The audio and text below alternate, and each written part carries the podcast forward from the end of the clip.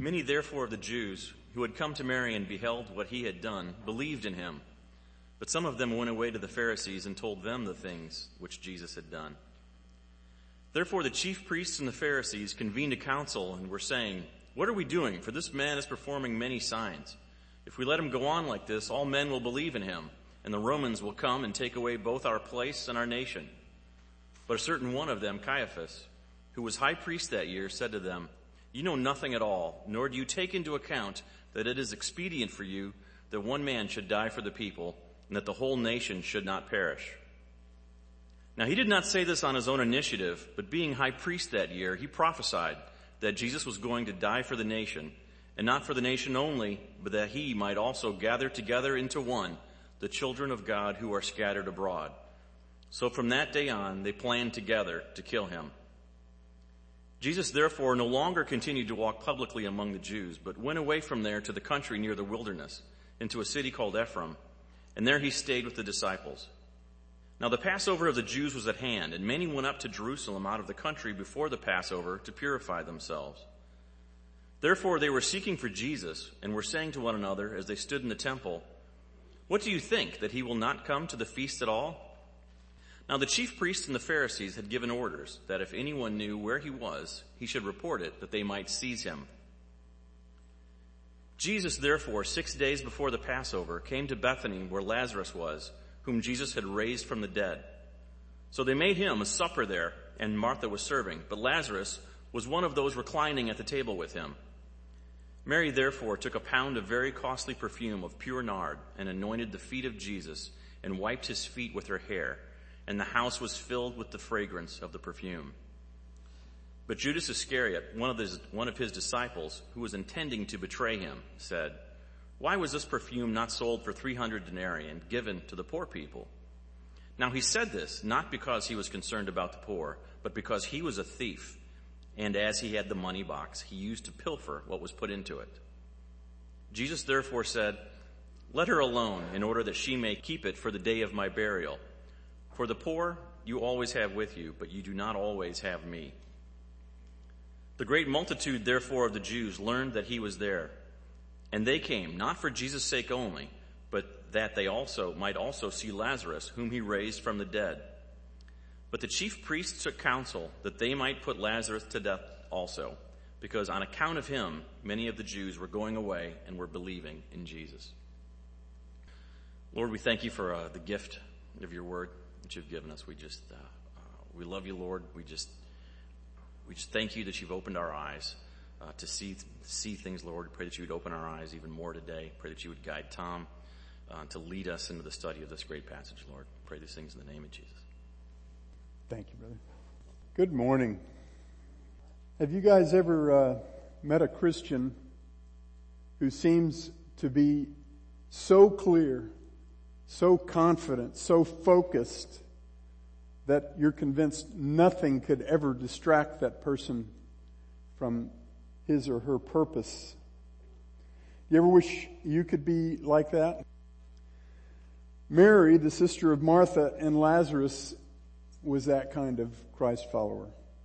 And uh, you and I need to, to learn a thing or two from her. The passage that we're looking at this morning creates, it presents uh, another stark contrast. There are many of those in the Gospel of John.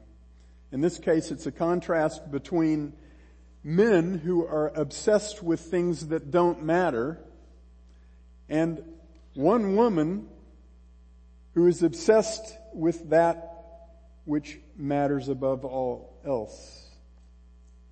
The men in this passage are in panic mode, anxiously trying to figure out how to protect what they deem to be important.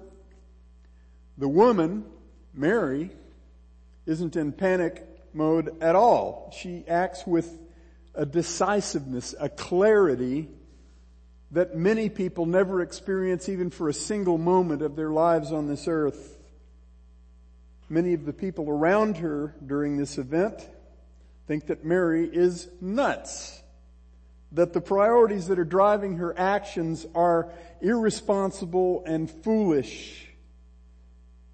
But she's, she's the one who has the value proposition exactly right. My title for this message is The Beautiful Clarity of Knowing What Really Matters. And the person through whom God is going to show us that clarity is this dear lover of Jesus named Mary.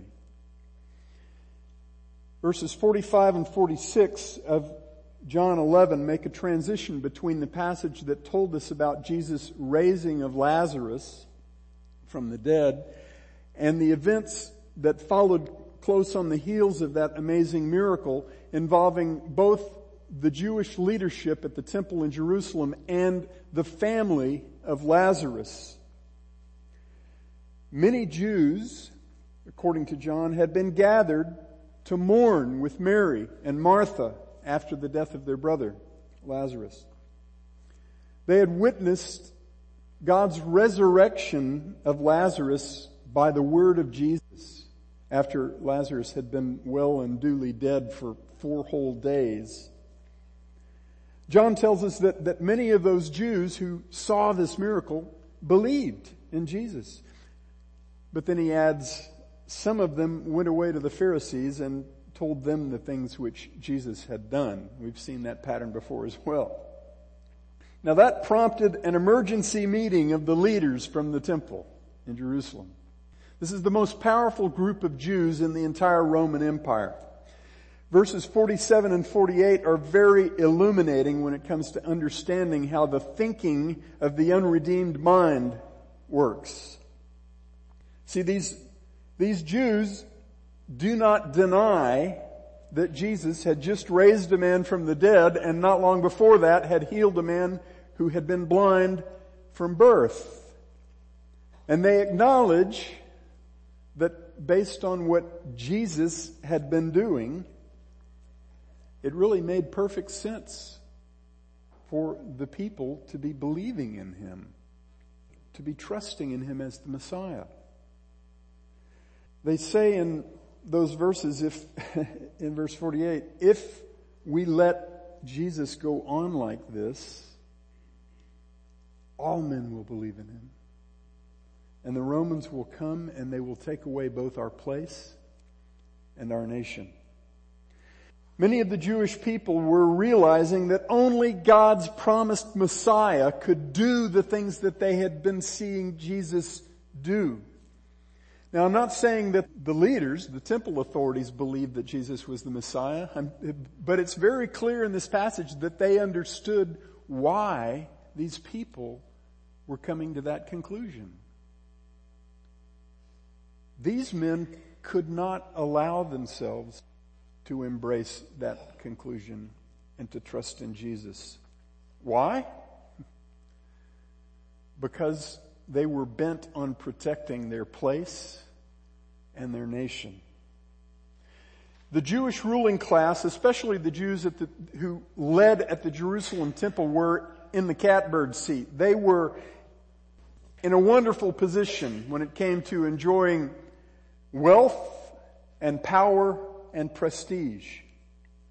They were accountable to the Roman authorities, the Roman government, but as long as they didn't get crossed up with Caesar, the Roman officials pretty much allowed the Jewish leaders to rule over the Jews how they saw fit. The priests and rabbis and the experts in the Jewish law were in a very desirable situation. They were revered by the Jews as men who had been chosen by God to lead his people.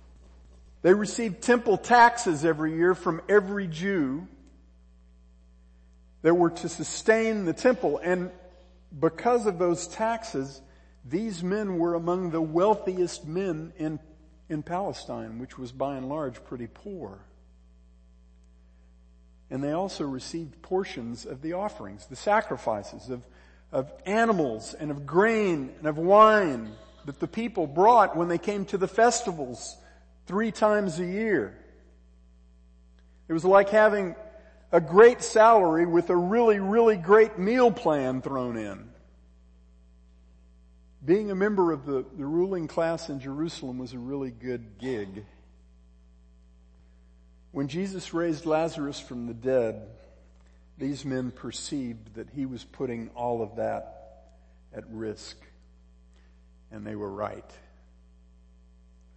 When people value things that don't matter to God, the things that those people value are always at grievous risk. You know why? Because God is very, very serious about doing things His way and not our way. There's someone else in this passage who was clinging anxiously to what doesn't matter. And that person is Judas Iscariot, the, the man that we all love to hate.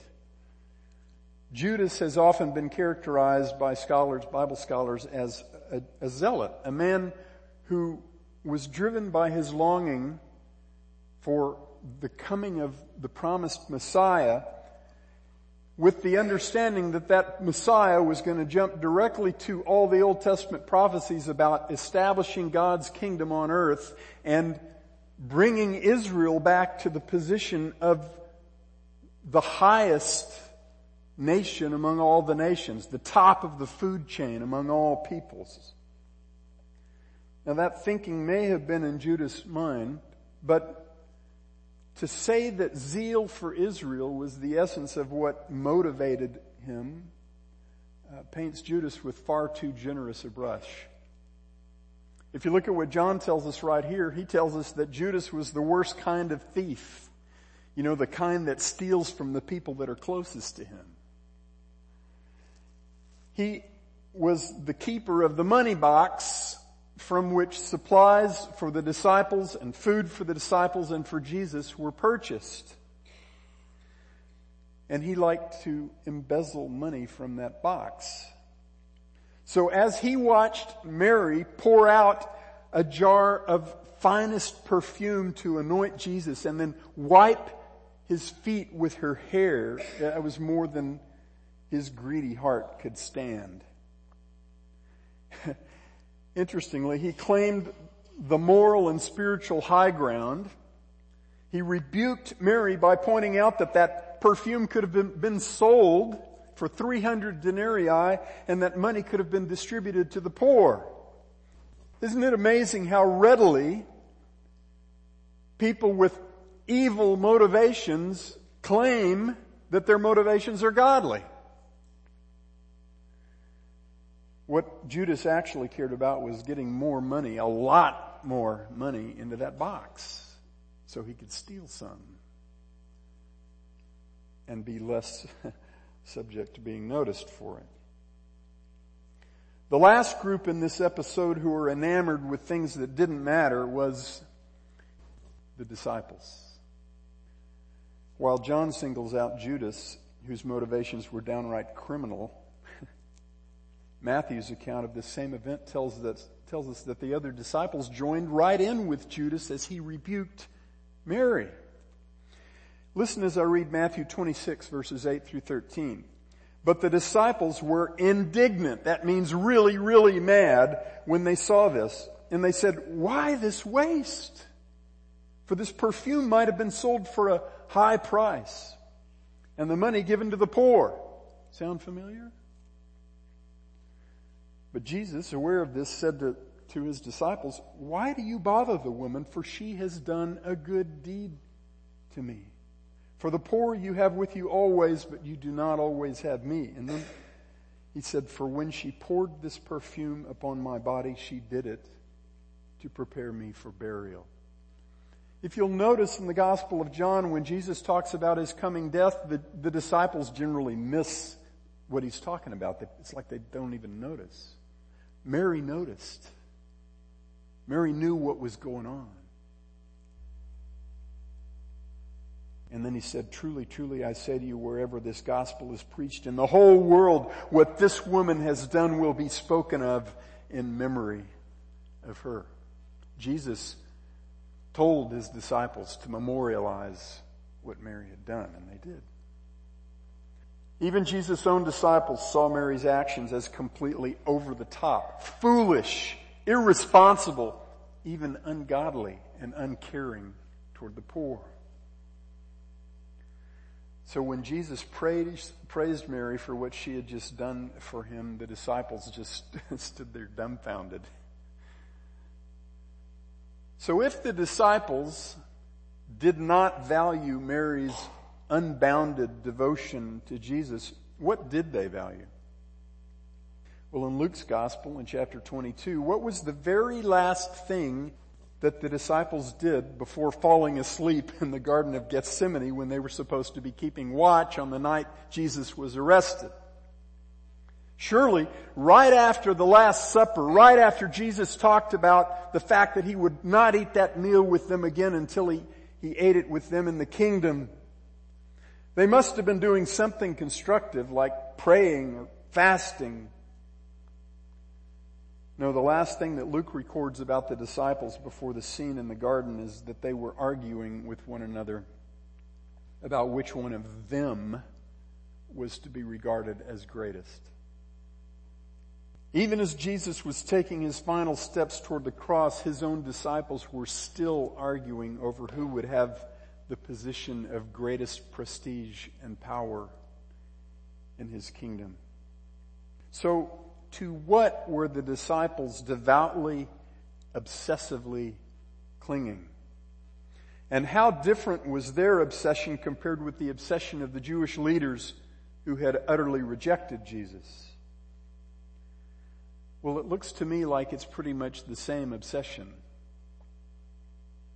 With the main difference being that in Jesus' kingdom, the disciples figured they would get to replace those Jewish leaders.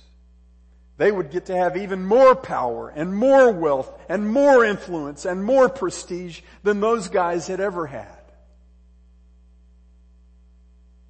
Surely you and I have never been guilty of such upside down priorities, right? We would never put hope in the expectation that God is going to give us sufficient power and wealth and influence to free us from being victimized by the power and wealth of people less worthy than we. And of course, you and I don't know any Christians these days who feel threatened about the prospect of losing their place in their nation, right? Brothers and sisters, I understand the concern of many Christians in America about the rapidly accelerating loss of officially sanctioned protections for our beliefs and the way of life that we've enjoyed for many generations in this country. But those things were never, ever supposed to be the basis of our peace, our contentedness, and our joy during our time on this earth. Never in any way. We should be thankful to God for granting us a measure of freedom to worship Him without the kind of official persecution that many, many Christians in other places in this world face every single day. We should pray for our earthly leaders in order that we may we may lead a tranquil and quiet life in all godliness and dignity. It's from 1 Timothy 2. But we are not supposed to agonize over the loss of a tranquil and quiet situation. We should expect and rejoice in our share in the sufferings of Jesus until he brings us into his glorious kingdom, where there will be no more suffering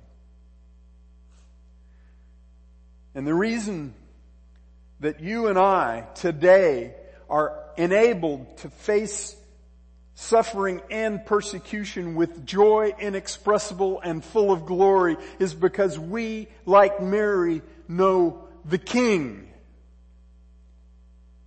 We trust and we love and we follow our great God and Savior, Jesus Christ. And, and you and I know with certainty that He is all the well-being we will ever need. You know what inevitably happens when you value stuff that doesn't matter to God and shouldn't matter to you? Here's what happens. You don't value the things that do matter to God and that should matter to you. It's mutually exclusive. How do I know that? Because Jesus said it. In Matthew chapter 6 verse 24, Jesus said, no one can serve two masters. For either he will hate the one and love the other, or he will hold to the one and despise the other. You cannot serve God and earthly riches. No one can serve two masters. Doesn't matter what the other master is. You can't serve God and earthly money, material possessions. You also cannot at the same time serve God and self-made security and control over your circumstances. And if you are robbed of joy by the thought of losing the nation and the place that you have come to claim as your right, you're confused about which master you should be serving. Because there's nothing to fear when it comes to losing the place or the nation that we have enjoyed, however long we have enjoyed it. Because we are citizens of a kingdom that's coming and nobody can take that away from us. That doesn't mean that Christians don't get politically involved. It does not mean that we don't pursue social justice. It does not mean that we don't submit to governing authorities. We're to do those things with the whole heart. But our joy, our peace, our contentedness, our purpose has nothing to do with whether those things pers- persist. Nothing whatsoever. If you're devoting yourself to any of those other masters, you will not be joyfully devoting yourself to Christ. And there's only one master worthy of your devotion. Not some of it, all of it. Okay, we've, we've looked at those who missed the mark in this passage. They're all males, by the way, just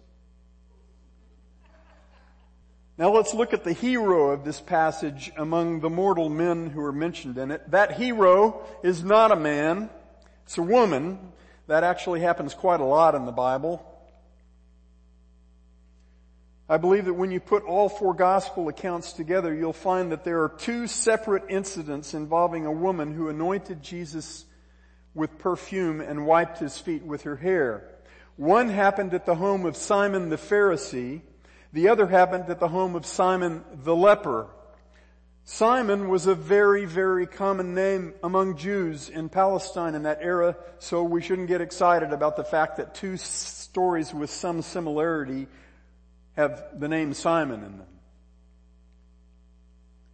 The incident at the home of Simon the Pharisee is recorded early in the Gospel of Luke, in Luke chapter 7, toward the beginning of Jesus' earthly ministry.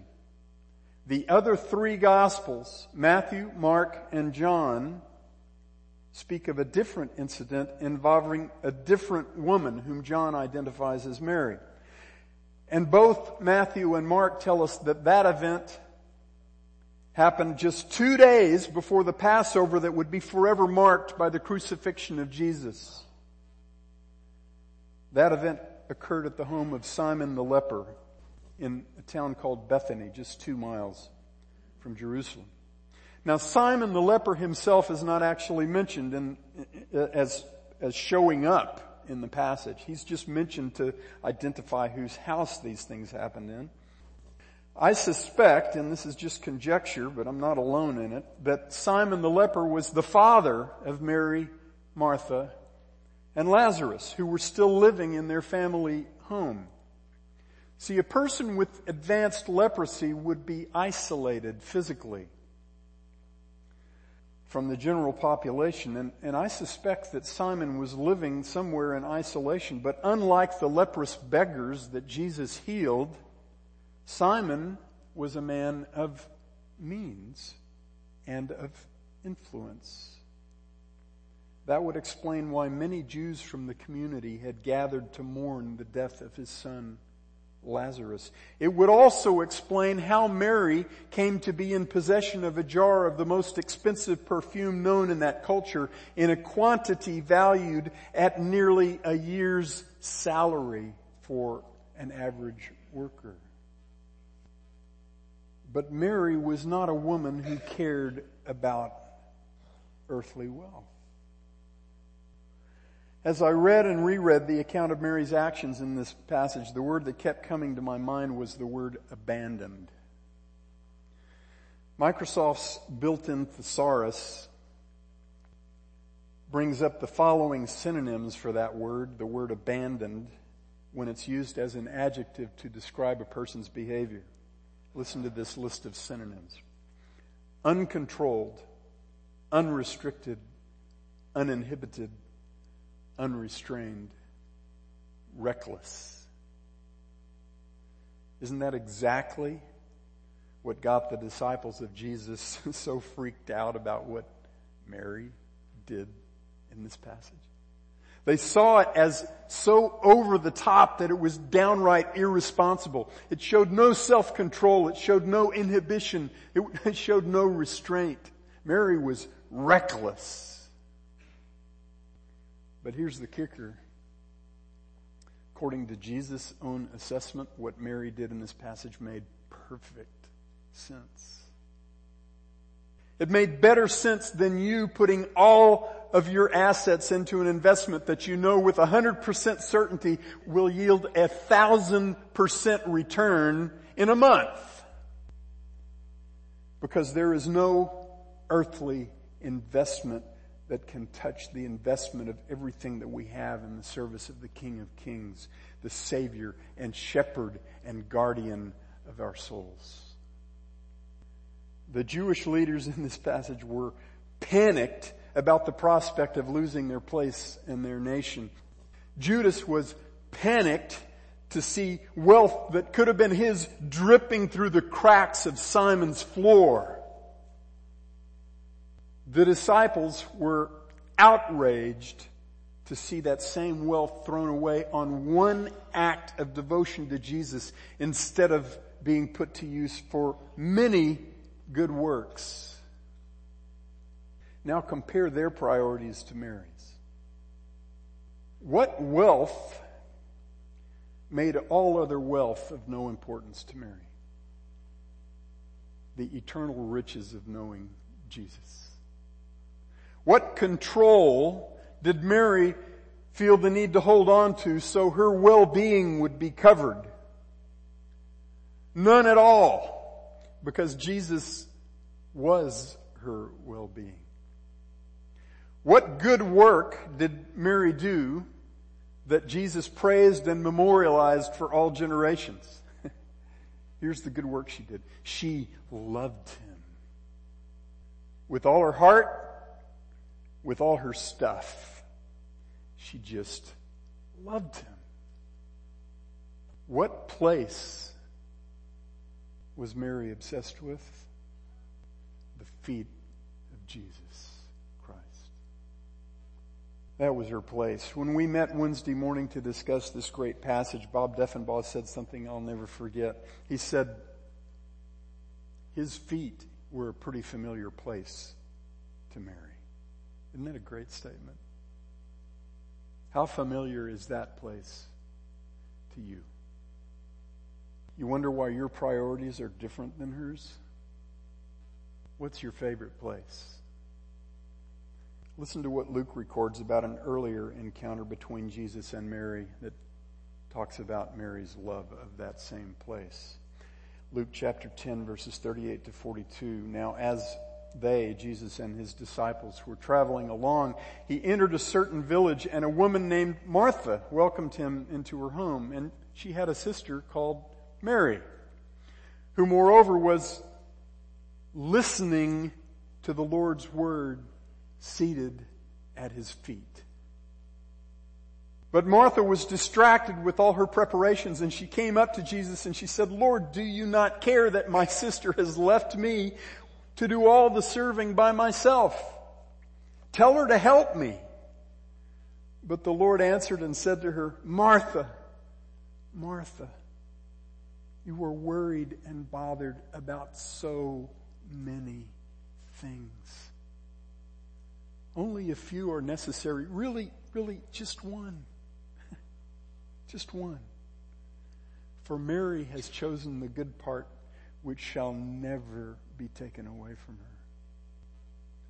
Now at the threshold of Jesus' death, Mary comes one last time to her favorite place, the feet of Jesus. But this time she comes to prepare him for his burial.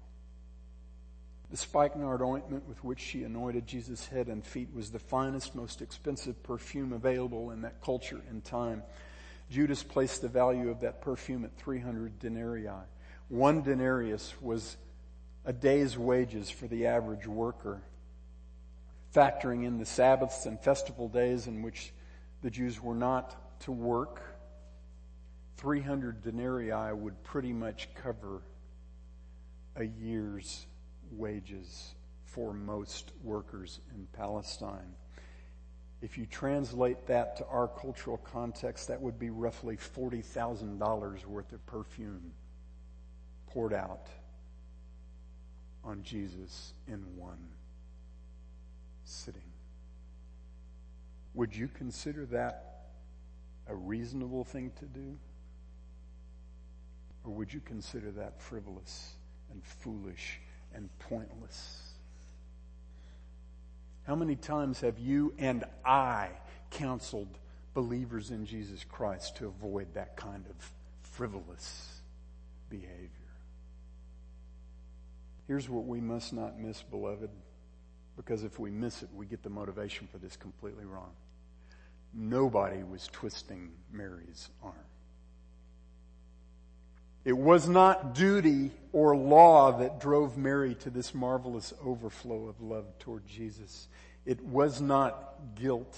It was the beautiful clarity of knowing who really matters. Of knowing who's really worthy of all that we have and of all that we are without reservation all the time. The Jews and Judas and even Jesus' most, most faithful male disciples all got the value proposition wrong. Mary got it entirely right. How do we know she got it right? Jesus told us right here with his words of praise for Mary in Matthew 26, he made it crystal clear, as I said, that her actions were to be memorialized. They were to be remembered by all generations of God's people the way we're remembering them this morning. Because they were really, her actions were really, really, really important to Jesus.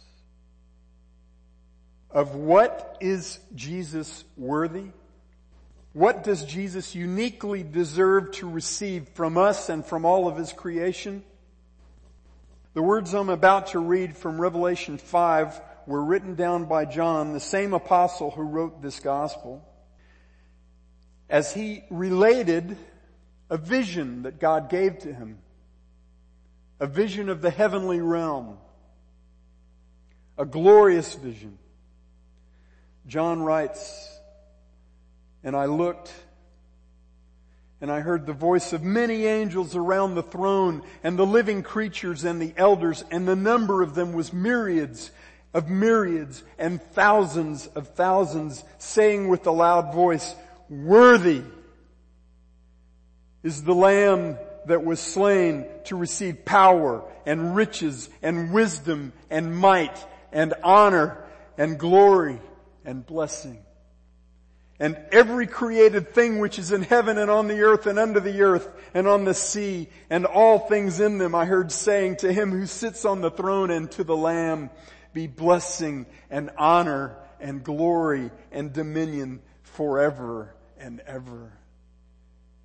And the four living creatures, that's the cherubim who guard the holy presence of God, kept saying, Amen. And the elders fell down and worshiped. Of what is Jesus worthy, beloved?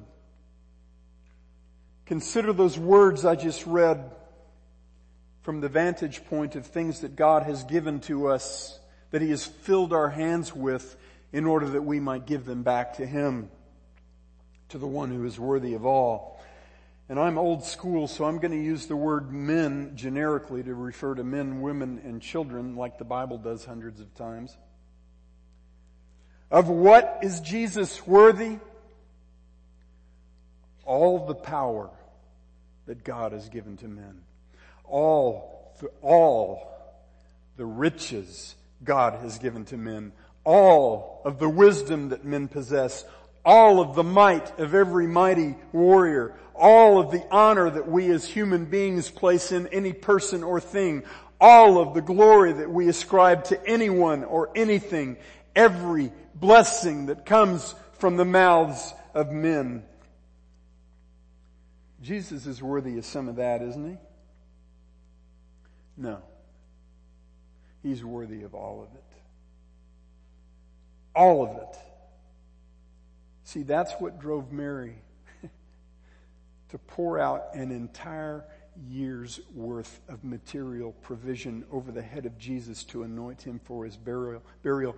That jar of perfume didn't even put a dent in what belongs by right to the King of Kings. How did Mary come to have this beautiful clarity?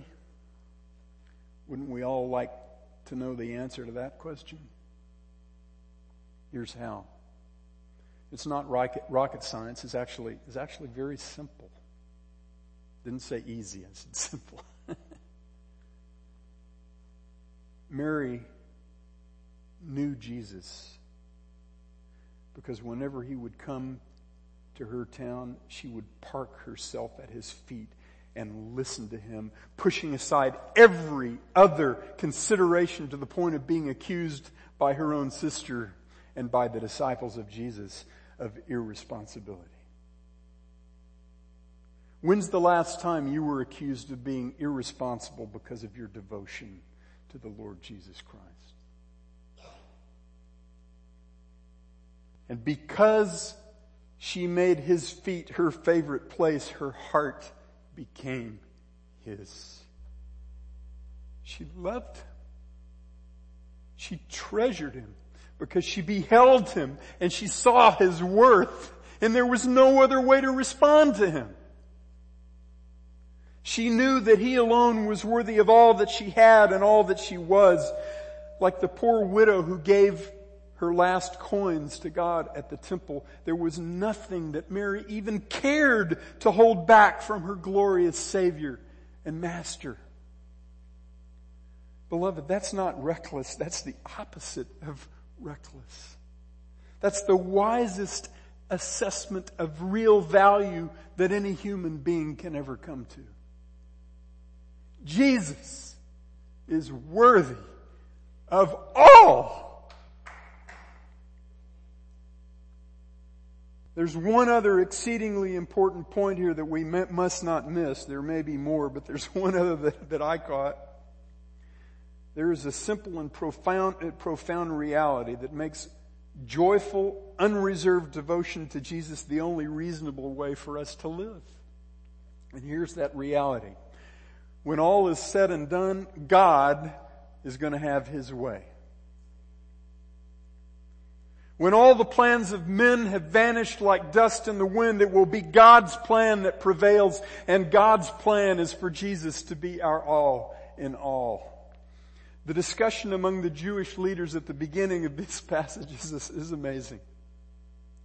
Most of the Jews gathered for that meeting were in panic mode, lamenting the loss of their place and of their nation that would result if the mass defection to Jesus kept going on. But in the midst of that panic, a man named Caiaphas, that year's high priest, calmly said to the others, you know nothing at all. Nor do you take into account that it is expedient for you that one man should die for the people and that the whole nation should not perish. Caiaphas was a confident man, but he was dead wrong. John adds a little spirit inspired editorial comment that completely changes how we understand the words of Caiaphas. He says, Now this he did not say on his own initiative, but being the high priest in that year, he prophesied that Jesus was going to die for the nation, and not for the nation only, but that he might also gather into one the children of God who are scattered abroad. So from that day on, they planned together to kill him. You know why the Jews, why the Jewish leaders planned together to kill Jesus? Because God appointed them to kill Jesus. The passage opens and closes with the Jewish religious leaders zealously plotting to kill Jesus Christ. And by the end of the passage, they're also plotting to kill Lazarus. Nobody cared about Lazarus until Jesus raised him from the dead. Why'd they want to kill him? Get rid of the evidence. Right? So they could, when someone talked about Lazarus being raised from the dead, they could point and say, his grave is right over there and he's in it. That same reasoning would drive these same evil men to bribe a bunch of Roman soldiers just a few days later. If necessity is the mother of invention, panic kicks invention into overdrive. And if it were not for the sovereignty of God, the creativity that comes from men's panic would create only monsters. When Caiaphas said, it is expedient for you that one man should die for the people and that the whole nation should not perish. He thought he was declaring that Jesus' death would secure the status quo. He thought that the death of Jesus would ensure that he and his companions could keep the power and wealth and prestige that they had come to see as their right. Caiaphas, Caiaphas thought he was speaking for God. And you know what's great? He was. He was speaking for God, but he didn't have a clue what his own words meant. Isn't that great?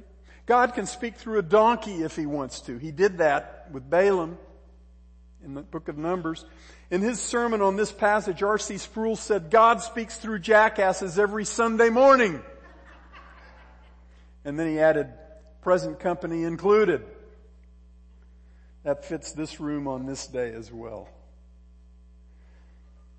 Almost done. The words that God uttered through the lips of Caiaphas had an entirely different meaning in the mind of God than they did in the mind of Caiaphas, and it was God's meaning that would prevail. One perfect man would indeed die for the nation and not for the nation only but for Jews and Gentiles from every tribe and tongue and people over the face of the entire earth. Jesus was about to be nailed to a cross by the hands of godless men, not because men purposed to kill him, but because Yahweh purposed to kill him in our place. And Jesus, the second person of the Trinity who is Yahweh was focused like a laser beam on that very purpose, and he tells us so later in this same chapter. Caiaphas and his plan were as irrelevant to God's plan as irrelevant gets. That man was just a mouthpiece who didn't even know what he was talking about. That passage reminds me of Joseph's words to his brothers in Genesis 45 when Joseph finally revealed his identity to his brothers. They were scared to death that he was going to get even with them for selling him into slavery so many years before out of jealousy. But what did Joseph say to his brothers? He said, Do not be afraid.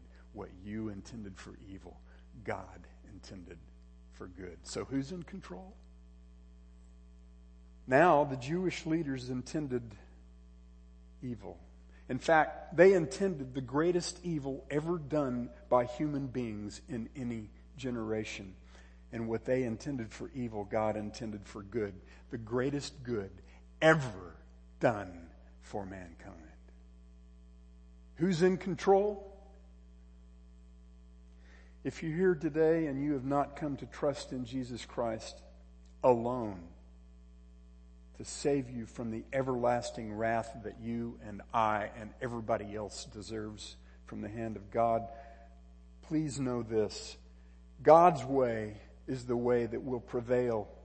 Denying your desperate need for Jesus is like standing on top of a very high building resolved to fly and denying gravity. Gravity always wins. And God's plan always prevails. And here's God's plan to save men and women and children. Don't miss it because there's only one plan. Jesus is the way, the truth, and the life, and no one comes to the Father except through Him. There is salvation in no one else, for there is no other name under heaven which has been given among men by which we must be saved. Believe in Him and be saved. Let this be the day of your salvation. Brothers and sisters in Christ, the greatest cause for rejoicing that mankind has ever known, the greatest foundation for peace and contentedness and certainty of blessedness that this world has ever known was standing right in the midst of the people gathered at the home of Simon the leper. Mary alone understood how worthy he was of all that she had and all that she was. He's right here in the midst of all who are gathered in this room this morning. And he dwells within every believer that he is redeemed as his own and beloved. He is worthy of all. Dear Father, open the eyes of our hearts to see the incomparable worthiness of our glorious Savior and Master, that we may joyfully lay all that we have and all that we are at His feet. We ask this for His sake in His beautiful name.